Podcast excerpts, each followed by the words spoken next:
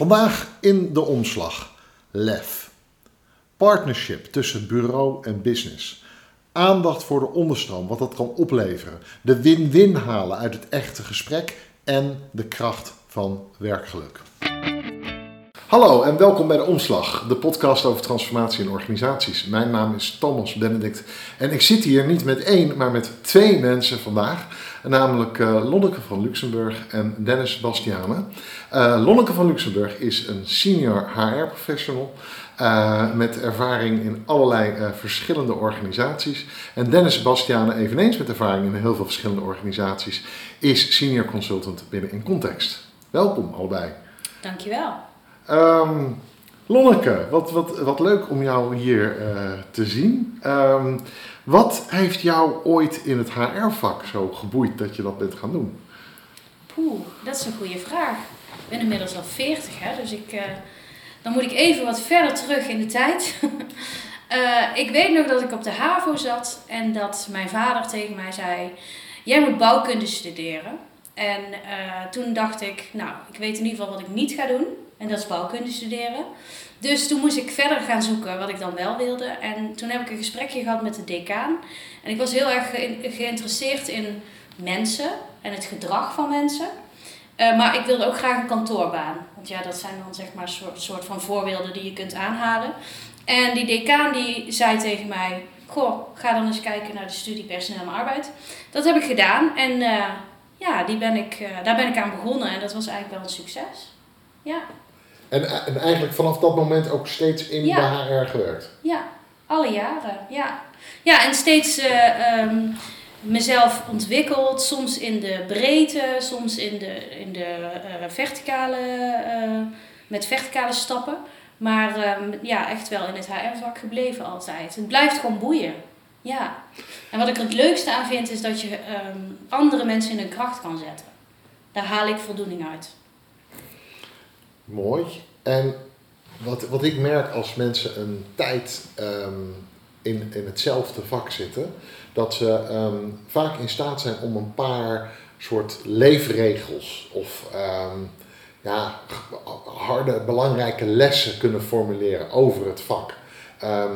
wat zijn jouw ja, grote lessen over HR in, in de loop van de jaren? Grote lessen over HR. nou, wat ik zelf heel erg belangrijk vind, is de les dat, je, dat het echt heel belangrijk is, en het klinkt misschien heel cliché, maar dat het echt heel belangrijk is dat je blij wordt van wat je doet.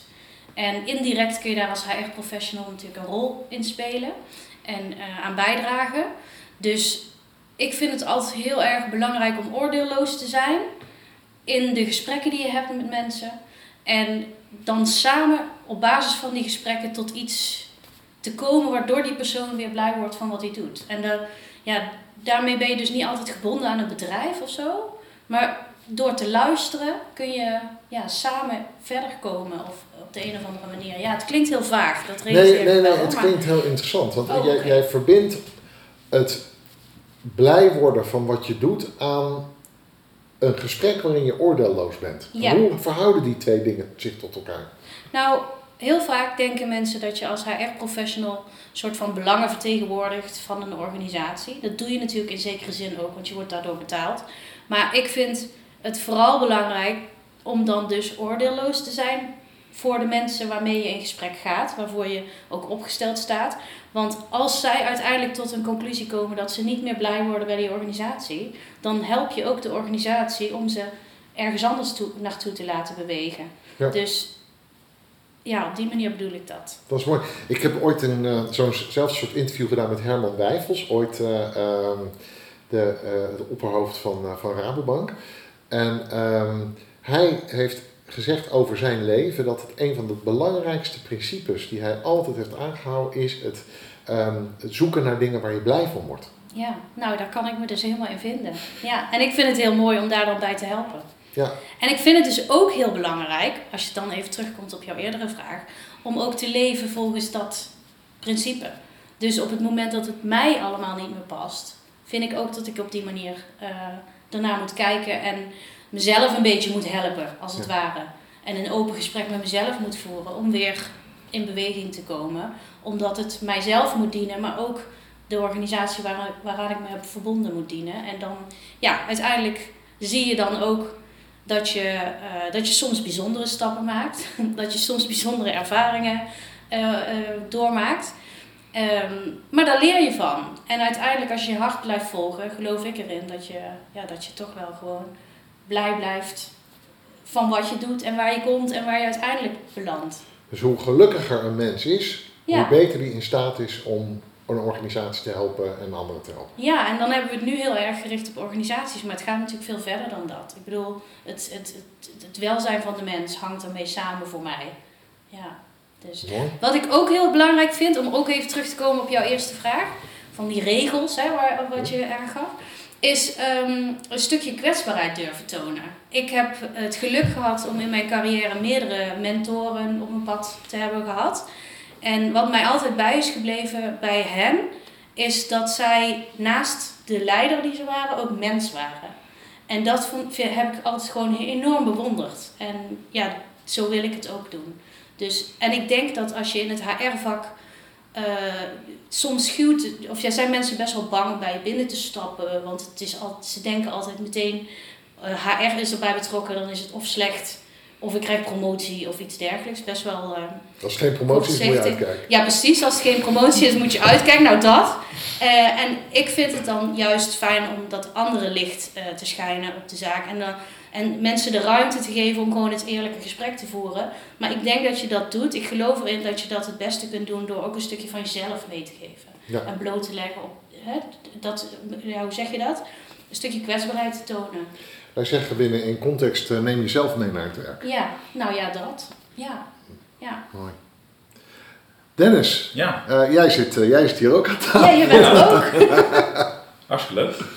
Hey, um, jij zit ook al een tijdje in, uh, in ons vak en, uh, en in meerdere uh, werkgebieden. Ja. En um, ik ben ook wel benieuwd naar jou, naar wat jij zo al hebt gedestilleerd uit al die ervaring. Ja, um, ik, ik kan me sowieso heel erg vinden in wat, in wat Lonneke zegt. ik gebruik zelf vaak de openheid creëert openheid. je kan wel van iemand anders iets, iets verwachten. Dat gaat ook over van iemand anders een bepaalde verandering verwachten of bepaalde openheid. Ehm, ik denk dat ik door de jaren heen wel geleerd heb dat ehm, het veel beter werkt als je zelf eerst kwetsbaarheid toont of openheid van zaken geeft. Ik heb hiervoor, voordat bij Incontis ging werken, als leidinggevende gewerkt. En ik was in mijn gesprek altijd heel erg bezig met de andere, focus op de ander en de ander helpen. En heel veel vragen stellen. wat op zich hartstikke goed werkt.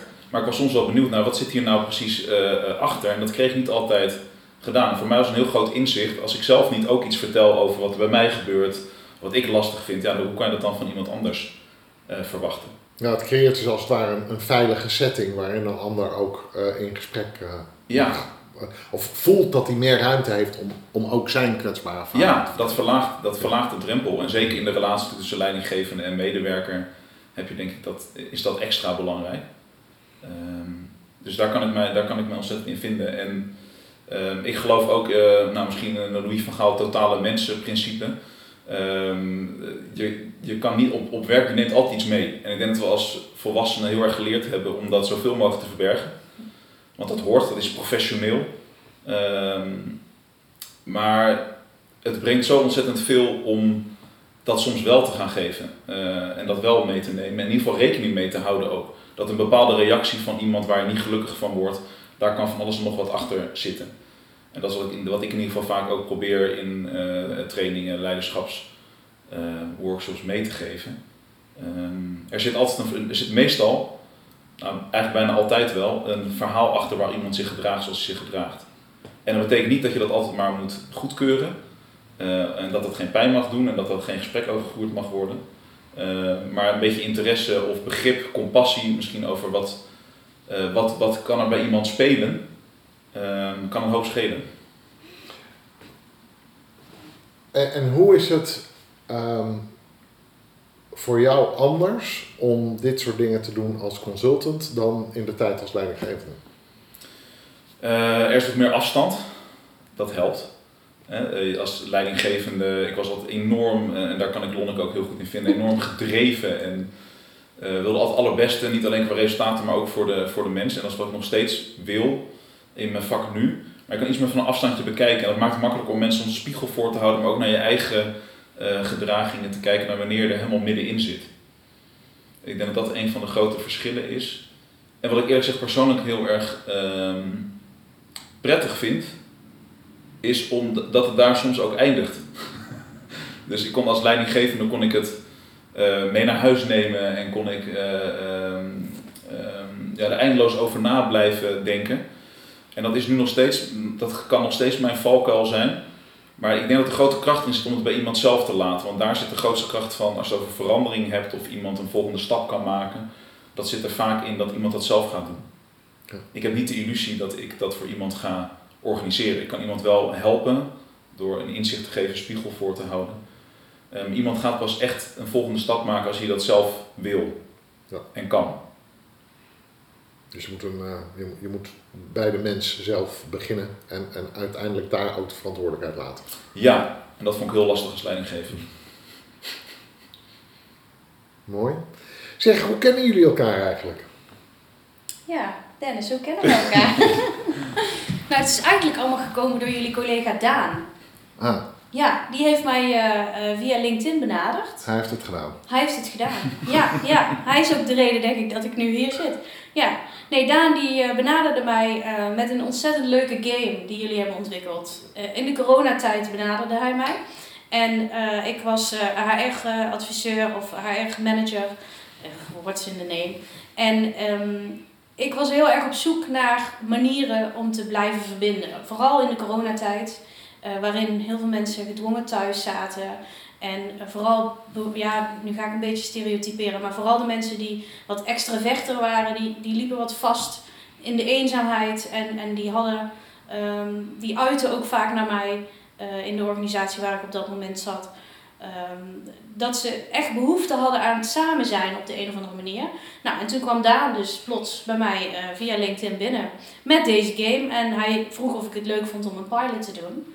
En ik dacht, nou, tuurlijk, gaan we doen. Dus ik heb met mijn team heb ik de pilot gedraaid. En wij waren ontzettend enthousiast. Ik weet ook best veel van Daan nu daardoor, want hij deed met ons mee.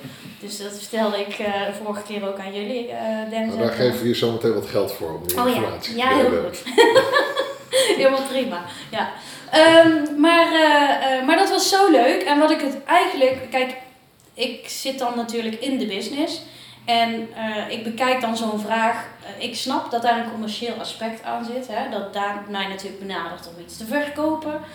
Um, maar ik wil het dan altijd even ervaren. Om, de, om er dan een mening over te vormen. En wat ik er fijn aan vond, was dat het dus hybride gespeeld kon worden. En dat was voor mij een, vereiste op dat moment om iets uh, af te nemen of aan te kopen. En wat ik ook fijn vond, was dat ik gewoon een eenmalige licentie afnam. En dan kon ik een bepaalde periode spelen. Dus uh, die voorwaarden, daar voldeed het aan. En toen heb ik gelukkig mijn leidinggevende zover gekregen om daarin te investeren. Dus we hebben een aantal games afgenomen. En ja, dat was echt een groot succes. Bij de ene groep meer dan de andere groep hoor. Zo, moet ik ook wel, zo eerlijk moet ik ook wel zijn. Ook daar zit weer een stukje. breng je iets van jezelf mee of hou je dat heel erg strikt gescheiden? Ik weet nog dat er een collega was, die gaat me dit niet in dank afnemen. Maar die had, er, heeft echt, die groep kan nooit meer normaal naar haar kijken. Door haar ervaring die ze daar, door guilty pleasure of iets, wat ze gedeeld had.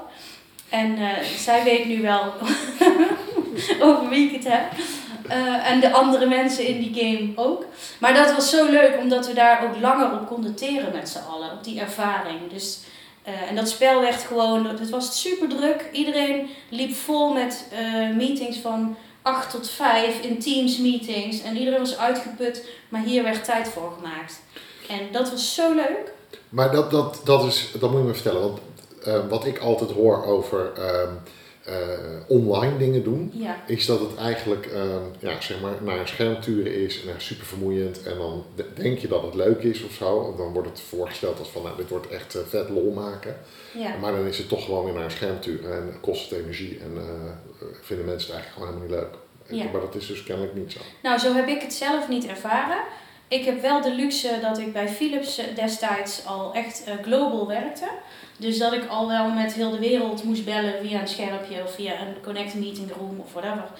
Uh, dus ik had daar al wel ervaring mee. Dus ik heb daar een beetje mijn ervaring vooral gedeeld. Van joh, het is een kwestie van wennen. Gewoon even doen. En dan, dan uh, gaat dat vanzelf wel, wel wennen. Het was voor ons ook de enige optie. Dus misschien dat dat ook meegespeeld heeft dat mensen zich daar wel wat meer in open hebben durven stellen. Maar um, ja, wij, weet je, als je lacht met elkaar, of je dat nou via het scherm doet, via de telefoon of live. Maar het, het nodigt echt uit tot lachen? Ja, enorm. Oh, ja, enorm. Ja. En vooral die, die, die quiz waarin je dus, uh, er waren eh, medewerkers die gewoon alleen al in de naam die je zelf geeft, gewoon al enorme domme namen, nou ja, dit is een beetje onaardig, maar echt hele hilarische namen uh, kozen. Waardoor je eigenlijk al vanaf het begin, dan was je nog niet eens begonnen al in de deuk lag. Maar Dennis, where did you come in? Ja, ja precies. Ja. Dit is een hele lange... nou, uh, uh, jij begon over Daan. Ja. En als Daan in één ding goed is, dan is het wel ehm, de deur verder ja. openen. Dat die credits moet hem geven. dus Daan heeft op een gegeven moment tegen Lonneke gezegd uh, ik geef jou nog een paar licenties, maar dan, moeten we, dan wil ik daar wel iets tegenover hebben staan. En dat is dat we wat verder in gesprek gaan over wat speelt er allemaal nog meer uh, uh, bij jullie. Nou, dat gesprek heb je, heb je daarna gevoerd en daarna ben ik in, in, ook in beeld gekomen en hebben wij eigenlijk samen ook wel vormgegeven aan het, het programma dat we, dat we samen gingen, ja. gingen doen. En dan zaten we behoorlijk snel op één lijn. Ja. Um, en wat was dat voor programma? Ja, dat is een programma geweest voor, en dat, dat is denk ik heel mooi, vind, vind ik het mooiste in dit programma voor de, voor de gehele afdeling. Uh, eh, 18 teams in totaal. Volgens mij uh, zelfs 19. Of misschien zelfs 19. Ja, ja. Um, en, en dat is denk ik goed om even aan die, die vraag gewoon aan jou zelf ook stellen, Ron, wat daar de aanleiding uh, voor is, is geweest. Ja. Misschien moeten we daar even mee beginnen en dan waar het programma precies over ging. Ja, ja. Nou ja, wij zaten op dat moment in een reorganisatie de tweede al. En beide waren in coronatijd doorgevoerd, plus een verhuizing. Um, het waren gelukkig reorganisaties waarbij er teams werden samengevoegd, afdelingsonderdelen werden samengevoegd. Dus het was geen. Uh, geen reductie. Geen reductie, gelukkig. Um, maar het deed wel wat met de mensen. Want uh, waar we net spraken over lachen via een scherm, is nog steeds verbinden uh, geldt dat natuurlijk niet over samenwerken via een scherm, mhm. als je elkaar nog nooit gezien hebt.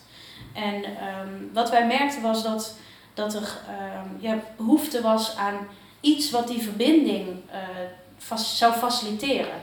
En um, we hadden het geluk dat de gesprekken uh, tussen mij, Dennis, Daan en Jeroen op dat moment begonnen te lopen toen de wereld weer een klein beetje open ging. Dus we hadden ook meteen besloten, zodra het weer kan, gaan we ook echt naar kantoor en gaan we dit daar doen. Maar dit geeft ons nu de tijd om het hele programma vorm te geven. En uh, wat belangrijk was voor ons is vooral teamontwikkeling intern in het team. Daar echt aandacht op leggen. We hadden heel veel aandacht besteed in de reorganisatie aan de harde kant. Dus het inrichten van de business unit. Zorgen dat de processen goed liepen, de systemen werkten, autorisaties, functietitels, alles. Ehm, maar het, het, de onderstroom, zoals ik het vaak heb genoemd, die had wat minder aandacht gekregen, wat ook logisch is. En daar was nu tijd voor. En ja, dat was precies op het moment dat wij met elkaar in gesprek gingen. En ik dus ook meer te weten kreeg. Uh, het kwam over de games die jullie ontwikkelen. En ja, daar hebben uh, Jeroen en Dennis heel veel over verteld. En ik geloof er heel erg in dat uh, het zelf ervaren ook weer even terug naar je allereerste vraag. Ja, dat doe ik vaak. Hè? Dus als dat vervelend is, moeten jullie het maar aangeven. Maar hè, van die levenslessen, wat ik, of, of, lessen in je loopbaan die je meeneemt voor altijd. Het is hartstikke fijn als je theorie krijgt of als mensen jou iets vertellen of iets meegeven qua adviezen. Maar belangrijker is het om soms dingen te doen, te ervaren en daarna uh, te besluiten wat je daar dan mee doet met die lessen. En de games die jullie dus maken, en, en waar Dennis en Jeroen dus heel erg eh, enthousiast over uh, vertelden tegen ons, ja, die, die, dat was voor mij gewoon enorm passend. Omdat ik dacht, ja, ik kan hier nu wel een heleboel theorie tegen aangooien, een heleboel coaching tegen aangooien, maar ik wil het gewoon de mensen zelf laten doen. En ik wil ze gewoon eens, eens in een iets uitvergroten, maar toch fun en toch ook een wetenschappelijk onderbouwd en, en goed gedegen. Uh, ja, experiment bijna, zo was het bijna. Eh, en dan wel goed begeleid wil ik ze iets laten ervaren en laten leren en, laten, en iets meegeven waar ze iets mee kunnen met elkaar. Oké, dus de, de aanleiding is, een, ja, dus een reorganisatie. Ja.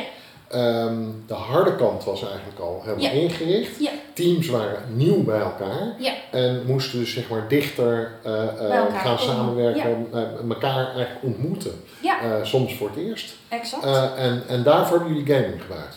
Ja, Ja. dat klopt. En eh, drie stuks, voor ieder, het, eh, Ja. eh, voor ieder team eigenlijk hetzelfde. Met een bepaald ritme daar ook in, zodat er ook tijd is tussen de sessies door om de opgedane inzichten in de praktijk te verwerken en misschien wat zaken te laten bezinken ook. Ehm, en het doel van de eerste sessie was met name om patronen, dynamieken in het team bloot te leggen. Ehm, eh, maar ook, en dat is denk ik belangrijk, ook om uit te gaan spreken, wat is er nou met jou gebeurd in die, in die twee jaar tijd dat je thuis hebt gezeten? Wat is in het team gebeurd wat niet uitgesproken is? Want één ding was vrij snel duidelijk. Via eh, eh, Teams ga je dat niet zo snel doen. Daar zit een grote drempel. Dus er was heel veel onuitgesproken zaken waren nog. Vaak gelukkig ook regelmatig in positieve zin. Zeker. Maar je had ook soms ook wel even de pijn die naar boven gehaald moest worden. Ofwel op individueel niveau of teamniveau. Ja. Het waren af en toe best pittige sessies waar veel in naar voren is gekomen. Maar wel nodig om het vervolgens weer vooruit te kunnen met elkaar. Bij de tweede ehm, sessie zijn we eh, verder gegaan met het spel Team Up. Waarin eh, eigenlijk gestimuleerd wordt om elkaar feedback te geven. eh, op een hele laagdrempelige, fijne manier. En dat gaf net weer even de verdieping over die zaken waar we hiervoor, die bij zo'n eerste sessie naar voren zijn gekomen, om daar verder met elkaar over te praten. Ehm, maar ook vooruit even, kijken. sorry, Ja. ik moet je even onderbreken. De kritische luisteraar, ja, die zegt, joh, je hebt een transformatie in een grote en serieuze organisatie. Je hebt teams die elkaar nog niet kennen. En er moet, er moet connectie gemaakt worden en dan ga je een spelletje spelen. Ja. En dan denk ik echt van, ja, jongens, leg even uit. Waar, eh, hoe verantwoord je dit? Dat, eh, doet dit echt iets? Nou, dat snap ik wel en een terecht punt. Eh, nou ja, mijn idee was om een soort leergang te ontwikkelen. Waar elk team eh, iets aan zou hebben waardoor je een gezamenlijke taal ging spreken. Want dat is een stukje cultuur, hè. Je wil, er kwamen verschillende bedrijfsonderdelen bij elkaar met allemaal een eigen cultuur. Dus je moet eigenlijk een soort van nieuwe identiteit bijna vormen met elkaar.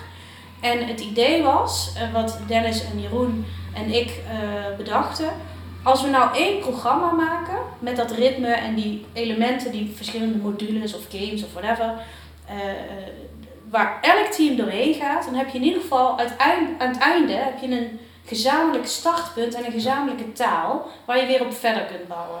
Eh, Ik, ik, ik denk dat ik het snap, maar ehm, ik blijf toch even in de rol van de kritische luisteraar zitten. Want normaal, als je een gemeenschappelijke taal zou willen ontwikkelen, dan ga je toch insights doen met elkaar. En dan ga je toch die persoonlijkheden bekijken van jij bent er zo en jij bent geel en eh, je bent oranje en dit en dat.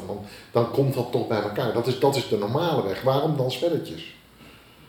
Nou, omdat die spelletjes natuurlijk wel zo gemaakt zijn, hè, dat mensen er een beetje ingeluisterd worden, om het even heel eh, onvriendelijk te zeggen. Maar dat, eh, dat snap ik natuurlijk ook wel vanuit mijn eigen professie. Ik moet, wel, professie, ik moet wel zeggen, ik ben heel erg fan van People Insights. Dus ik heb dat ook wel bekeken. Maar dat zou een eenmalige exercitie zijn. En dan zou je dan persoonlijk inzicht geven, waardoor je eigenlijk weer vanuit het individu heel erg gaat kijken. En deze games, die bekijken het echt vanuit een teamdynamiek. Ah, Wat het ook weer wat gek genoeg laagdrempeliger maakt voor mensen om aan deel te nemen. Want het- je kunt ook voor je gevoel misschien wat anoniemer zijn dan als jij een heel persoonlijk profiel krijgt op je bord. En dan eigenlijk een soort van instructie. Oké, en hoe pas jij dan in dit team?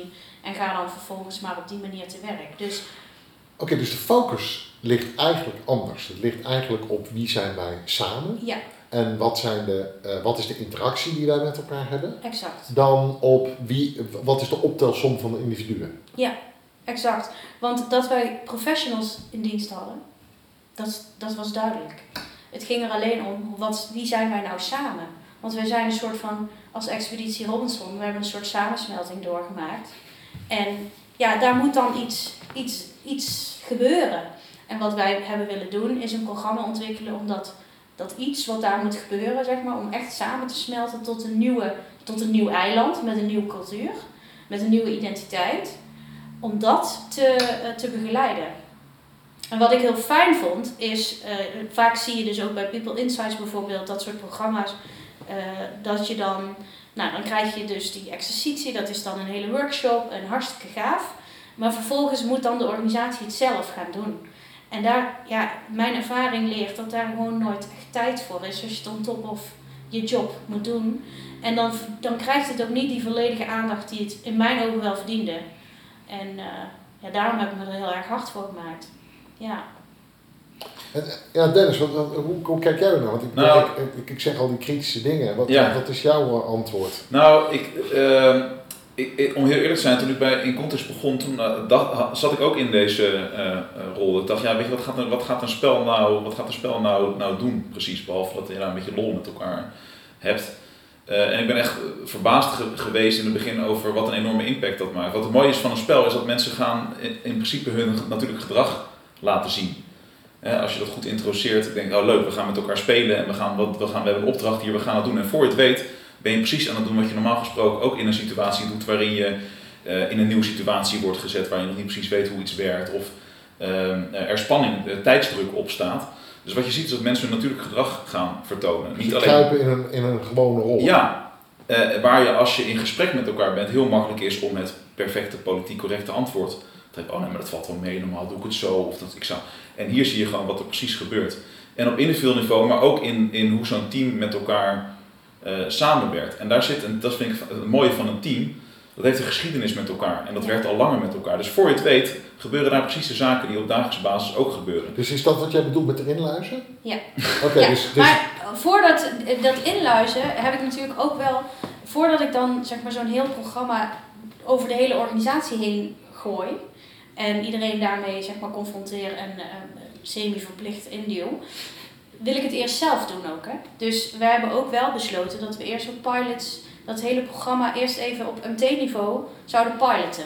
Om te kijken wat daar gebeurde. En precies dit wat Dennis nu schetst, gebeurde daar. Voor mijzelf ook. Ik zag mezelf in een soort van uitvergrote versie van de dagelijkse praktijk. En ik kon niet meer om mijn eigen gedrag heen. En dat vond ik heel krachtig hieraan. Want als ik dat zo ervaar, dan gaan anderen dat ook zo ervaren. Maar um, Sorry, maar wat voor spellen zijn dit dan? Dat, dat, dat dit het resultaat is? Dennis, wat is dit? Ik denk dat Lonneke je doet, ik weet wel zeker, op het spel links. Ja. uh, waarbij uh, een, een, een grote team wordt verdeeld in vier uh, kleinere teams. En een hele simpele opdracht. los de puzzel op. Dus je hebt een aantal puzzelstukjes. En nou, het is gewoon een ouderwets puzzel leggen in de basistijd. Dat is natuurlijk mooi. Uh, de crux hier zit in dat je niet je eigen puzzel kan leggen met de stukjes die je hebt gekregen. Daarvan ben je afhankelijk van de andere teams. Dus je moet puzzelstukjes met elkaar gaan uitwisselen, wil je succesvol zijn. Uh, dat klinkt heel simpel, uh, maar er komt ook allerlei gedachten bij op van ja, maar ja, als ik jou een stukje geef, dan ben jij misschien eerder klaar met je puzzels. Daar wil ik wel wat voor terug hebben, bijvoorbeeld. Um, um, is mijn doel hier om te gaan winnen vandaag? Ik wil eens eerst die puzzel klaar hebben. Of denk ik, hé, hey, volgens mij moeten wij hier samen met elkaar een puzzel uh, oplossen. Uh, ik, zie, ik zie de overeenkomst met het dagelijks werk, zeg maar. Ja, ja vertel. Ja, precies. ik, snap dat overdag dat je ook nadenkt van ja, god, zou ik die ander helpen of zal ik gewoon mijn eigen werk doen? Ja, ja. dat zijn de eeuwige struggles, ja. Um, en daar komt toch, uh, het is mooi om na afloop te reflecteren op wat gebeurde er nou met jou, bijvoorbeeld aan de start van dit spel, waarbij die opdracht kreeg. Dacht jij, ik ga hier winnen. En wat hier ook gebeurt, die puzzelstukjes zijn van mij. Of denk je, hey, goh, uh, hoe gaan we dit samen met elkaar oplossen? En hoe doe je dat dan vervolgens? Dus probeer daar mooie voorstellen voor te doen. Wat als mensen daar niet op reageren of afwijzend op reageren? Haak je dan af of zet je door? Um, ja, het, zegt vrij veel over um, uh, hoe je erin zit en, en waar je tegenaan loopt. En ik denk dat het heel mooi samenvat, dat vind ik hier de kracht van als je dit eenmaal gezien hebt, ook hebt zien gebeuren en er wordt op gereflecteerd, serieus, maar soms ook even met een lach van, oh ja, toen deed ik dat, haha, grappig, dat, deed ik, dat doe ik normaal ook.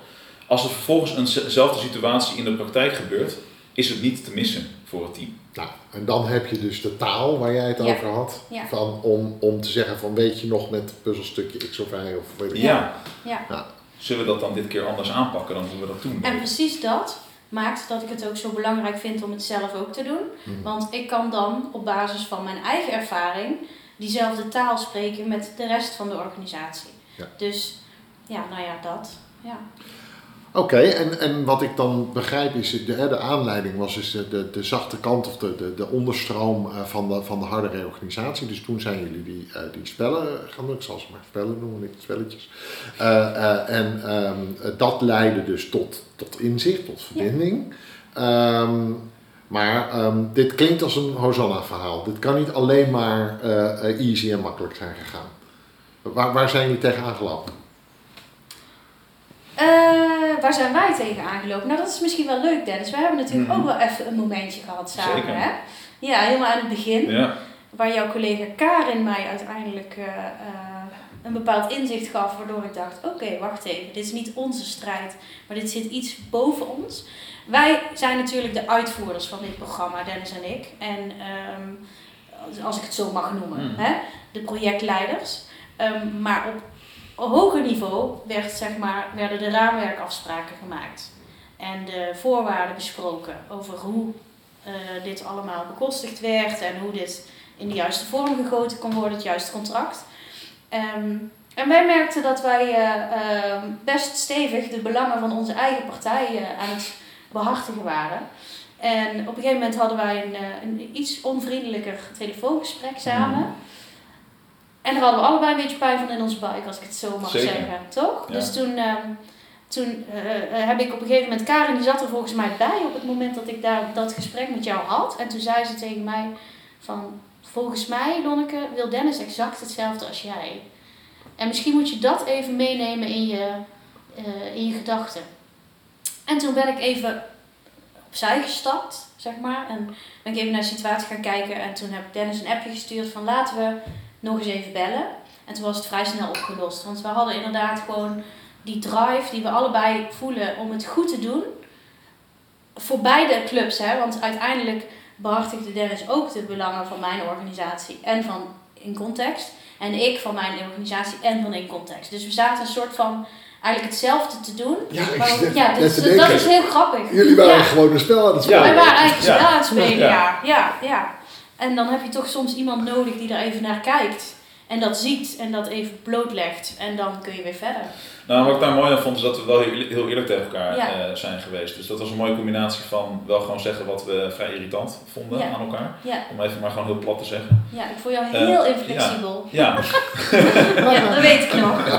Ja. Dat irriteerde me mateloos. ja, Ja. ja. ehm, maar ook ehm, ehm, vanuit die eerlijkheid ook wel weer kijken naar waar, wat zit hier nou achter. Dus interesse tonen in wat zit hier achter. En toen kwamen we naar het achter, dan, hebben we eigenlijk, dan zitten we eigenlijk precies hetzelfde erin. Ja.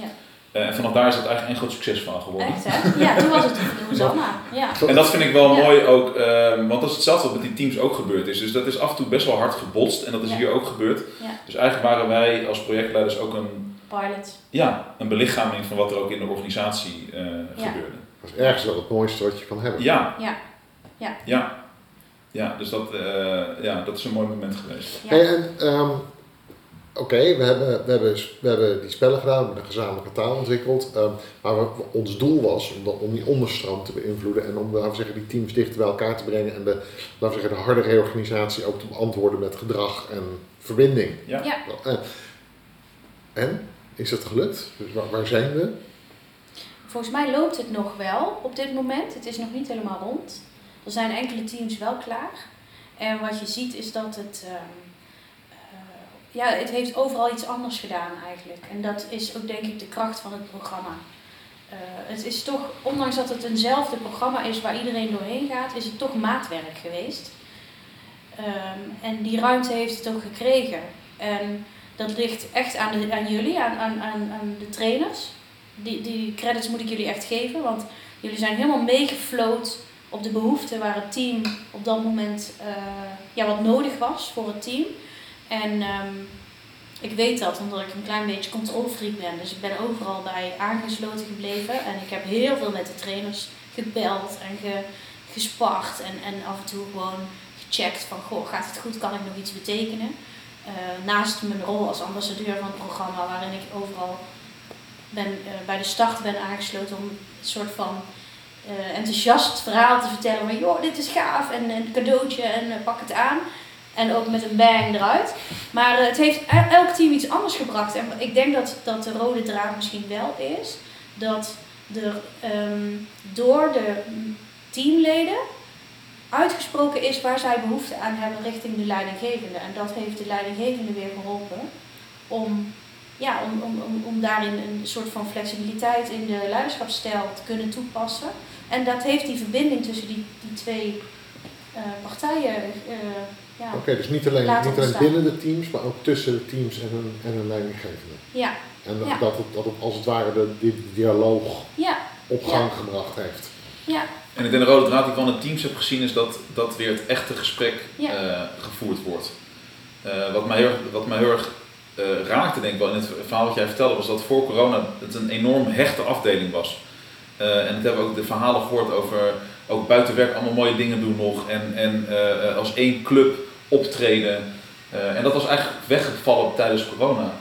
Mensen Ja. zaten, kwamen op een eigen kamertje te zitten. En er werd eigenlijk alleen nog maar over inhoud gepraat. En het ging niet meer over wat bindt ons, verbindt ons nou als team, hoe voel ik me. En ik denk Ja. dat wat er hier gebeurt, is dat mensen weer echt met elkaar in gesprek zijn geraakt. Ehm, en dat heeft het heel veel makkelijker gemaakt, ook weer om aan de, aan de wat hardere kant, waar, waar staan we voor opgesteld en welke doelen moeten we halen, om dat ook daar weer afspraken over te maken en daar weer in vooruit te gaan. Ja. Maar ik zie vooral het stuk weer met elkaar in gesprek gaan. En het heeft ook, en dat vind ik het stoere van wat Lonneke is vind ik heel goed om even te benadrukken.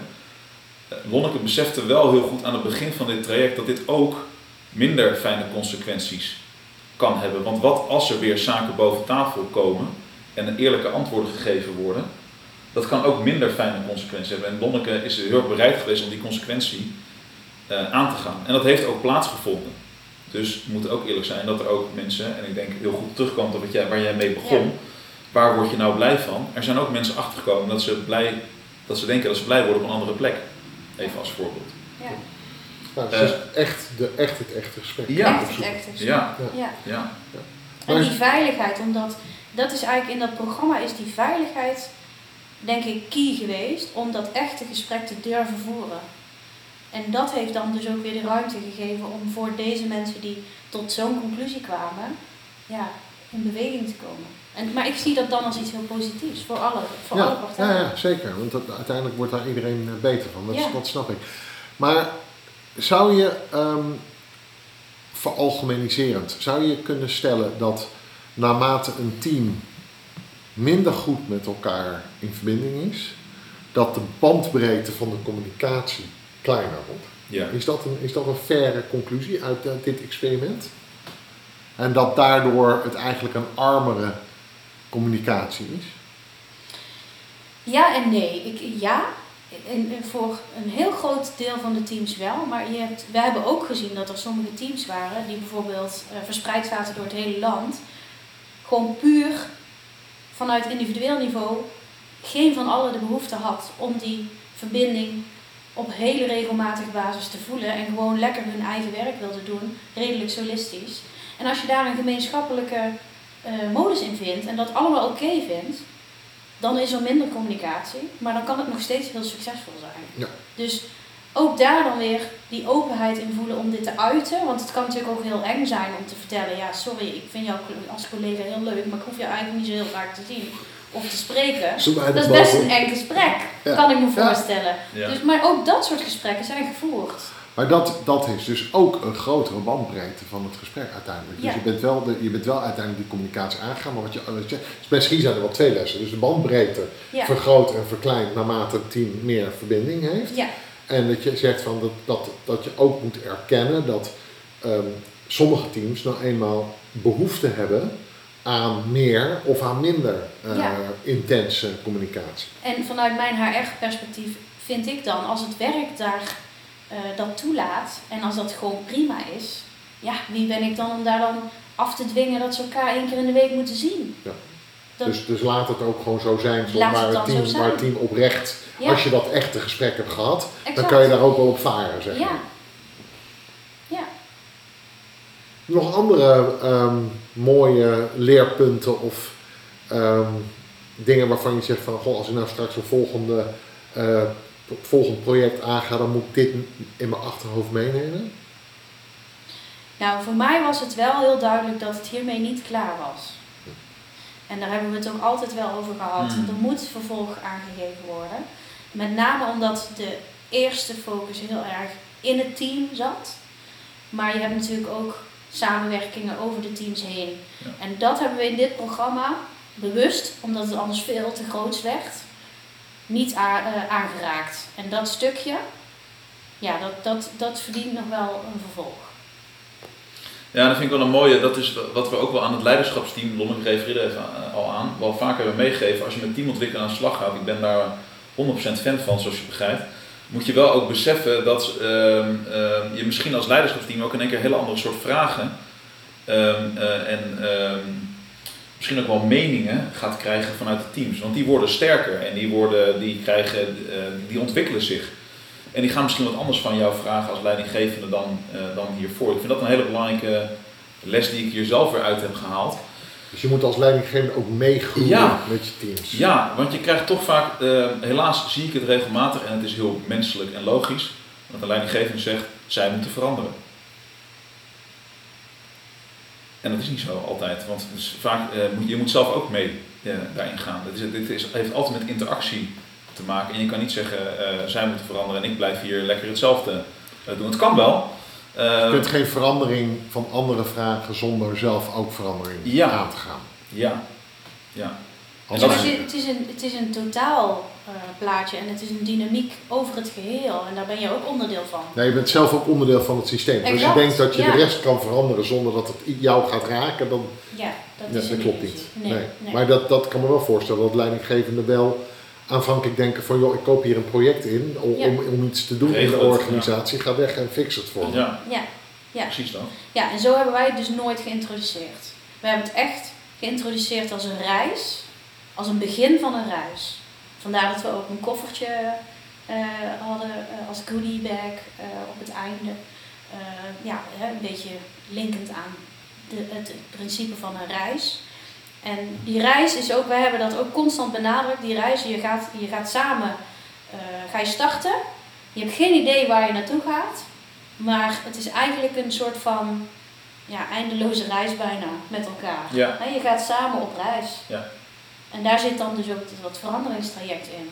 Ja. Mooi. Waarbij de reisbegeleider, op een- de tour operator, moet op een gegeven moment ook weg. Dat vind ik nog wel ook een goede om even te noemen. Ja. Ehm, we hebben heel bewust in het programma ook opgenomen dat het team uiteindelijk in de laatste sessie zelf bepaalt hoe gaan we hiermee verder. Ja. Eh, want er komt een punt waarop eh, eh, wij gewoon weg moeten wezen en het team het zelf moet gaan, doen. En die reis gewoon gaat voortzetten. Ja. Op een gegeven moment ken je je eiland en weet je waar je naartoe, hoe zeg, ken je je vakantiebestemming, weet je waar je naartoe moet. En wat je daar allemaal kan doen en hoe je het een leuke vakantie kan maken, een leuke reis kan maken. Ja. Ehm, en dat, daar zijn we ook heel bewust mee aan de slag gegaan. Oké. Laatste vraag. Eh, stel je zou het allemaal over kunnen doen. Ja, Wat zou je dan anders doen? ik zou nog eerder de waarheid vertellen. en, en- en- en welke Maar waarheid? ik ben wel heel eng. Dus ik snap wel dat het te lang geduurd heeft. Was best snel toch? Ja, dat is best snel. Ja. Nee, het is een flauw grap. Ehm, Ja. wat zou je anders doen? Nou, dit, dit duurt zo lang dat ik Ja. denk dat jullie best tevreden zijn. Ik ben heel tevreden. Ja, ik zit hier Ja, heel echt heel kritisch nou naar te kijken. Ehm, nou, weet je wat ik gewoon heel erg prettig vond aan eh, met name de uitvoering? Ehm, ik, heb het, ik heb het in het begin heb ik het vervloekt dat ik er zo dicht op zat. Qua logistieke planning, et cetera. Ik was echt overal bij betrokken. Eh, zou ik dat anders doen? Nee, want het was behapbaar en het was te doen voor mij. En ik vond het ook heel prettig, want het snelle schakelen met jullie was zo fijn. Ik heb, hoeveel trainers heb ik uiteindelijk, eh, met hoeveel trainers heb ik te maken gehad? Ik denk een stuk of zeven of zo, zes, Ja, zoiets. Ja. Ja, maar het voelde, of ik nou met één iemand sprak, die zorgde ervoor dat de rest ook op de hoogte was. Dus ook het bijsturen, waarvan we van het begin aan hebben gezegd, het moet wendbaar zijn, want de wereld verandert zo snel. Nou, corona is daar een voorbeeld van. Dus wij moeten ook wendbaar zijn in dit programma. Ik merkte gewoon aan alles, omdat ik aan de businesskant zat, als denk ik enige, eh, eh, hoe zeg je dat, eh, aanspreekpunt voor jullie. En jullie zo'n goede communicatie achter de schermen hadden, ging het allemaal zo prettig en was het echt een partnerschap. En ja, daar ben ik gewoon heel erg trots op. Dus zou ik het anders doen? Ik denk het niet. Nee. Nou, Bij mij komt ook het woord eh, trots op en uh, ik maak natuurlijk een flauwe grap, maar ik wil Lonnek echt compliment geven. Want ik heel gaaf uh, heb gevonden is dat Lonnek van begin af aan hier hard voor heeft gestreden. En dat strijden klinkt een beetje gek, maar je zat wel in een organisatie waarin best wat vraagtekens ook zet van, van moeten we dit nou wel doen voor alle teams? En weet je, kunnen we niet gewoon de teams eruit pakken waar het echt duidelijk zichtbaar is? En moeten wij dan ook mee hierin? Hè? Dat soort vragen. En heeft van begin af aan, ook op de momenten van de waarheid waarop het spannend werd, altijd gezegd, nee jongens, dit gaan we gewoon doen, dit hebben we afgesproken en uh, volgehouden. Hoe ze dat ook deed, heeft ze dat altijd voor elkaar gekregen. En dat zijn wel de, de opdrachtgevers waar ik echt heel graag mee werk. Ehm, dat vind ik echt een heel groot compliment. Wetende wat de consequenties kunnen zijn van, wat ze, van wat waar ze voor gestreden heeft. Altijd met het hart voor, voor de mens en voor wat het beste is voor de organisatie. En niet zwichten voor iemand die het misschien spannend vindt om te veranderen uh, en zegt, ja, het gaat allemaal wel prima. Uh, Lonneke was altijd degene die daar uh, doorzette. Wow. Nou, dankjewel. Inspirerend. Mooi, uh, mooi traject gedraaid waar heel veel mensen veel baat bij hebben gehad en de organisatie zelf ook. Hartelijk dank voor jullie aanwezigheid bij de omslag. Graag gedaan.